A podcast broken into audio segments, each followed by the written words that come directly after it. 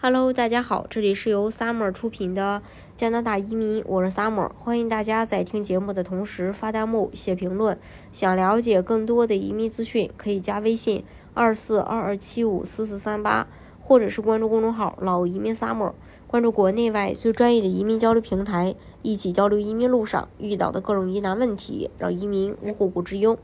一月二十三日，加拿大移民局公布的最新数据显示，截止到二零二二年十二月底。包括移民签证、入籍等各类审呃各类待审批的申请库存是一百九十七点三八万件，总库存继续明显下降。十二月待批库存总数下降主要来自于呃签证申请，移民申请库存呃则略有增加。移民局将超出标准审理时长的待审批呃待批申请视作为积压库存，如果还在标准审理时间。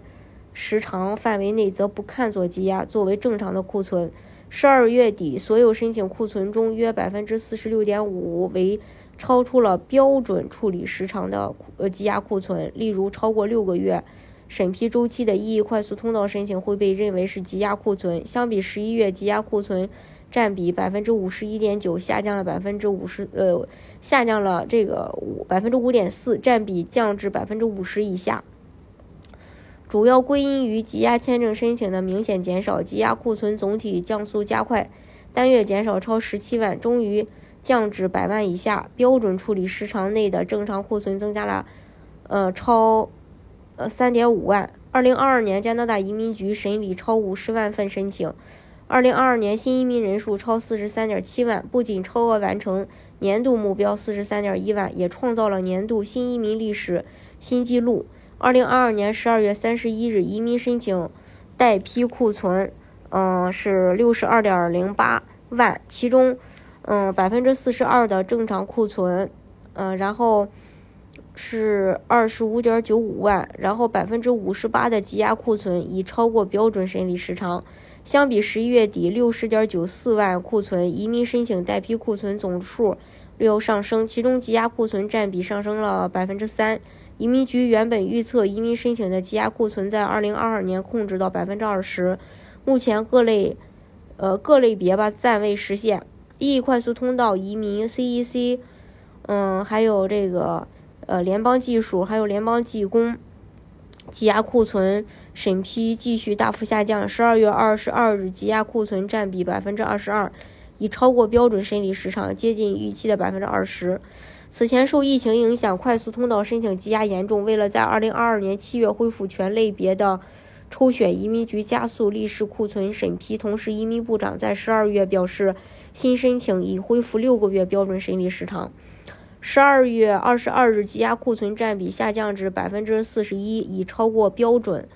远高于预期的百分之二十。快速通道省提名项目积压库存占比高于异议其他类别。呃，现恢复下降势头，移民局预计未来三个月将保持继续，呃，保持这个缓速下降至百分之三十八。还有家庭团聚，包括配偶担保和子女担保移民。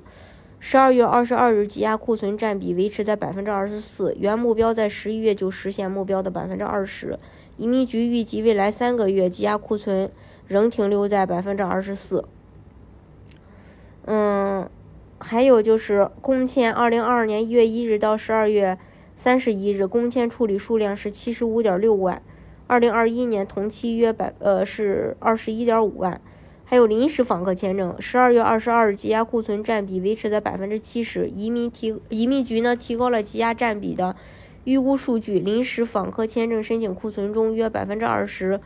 是乌克兰特殊签证申请，还有学签。十二月二十二日，积压库存占比大幅上升至，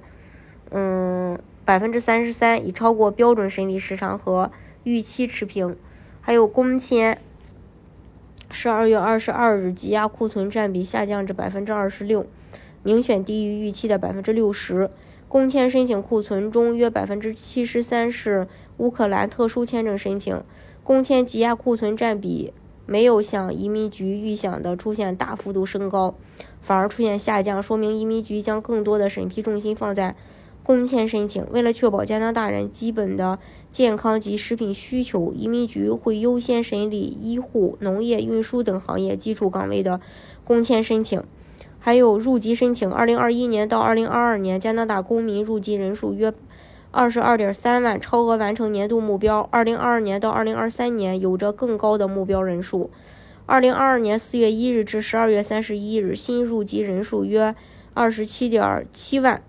二零二二年十二月三十一日，加拿大公民入籍申请待批库存三十点一万，其中百分呃百分之七十二的正常库存。呃，百分之二十八的积压库存，呃，百分之七十二的正常库存没有超过标准的审理时间，百分之二十八的积压库存已超过标准审理时间。相比十一月底三十一点八万库存，入籍申请待批库存总数继续下降，其中积压库存占比没有变化。移民局原预估入籍申请的积压库存在二零二二年十二月控制到百分之二十五，目前暂未实现。最新预计到二零二三年三月，入籍积压库存可下降至百分之二十四。十二月二十二日，积压库存占比略下降至百分之二十八，已超过标准审理时长，略高于预期的百分之二十六。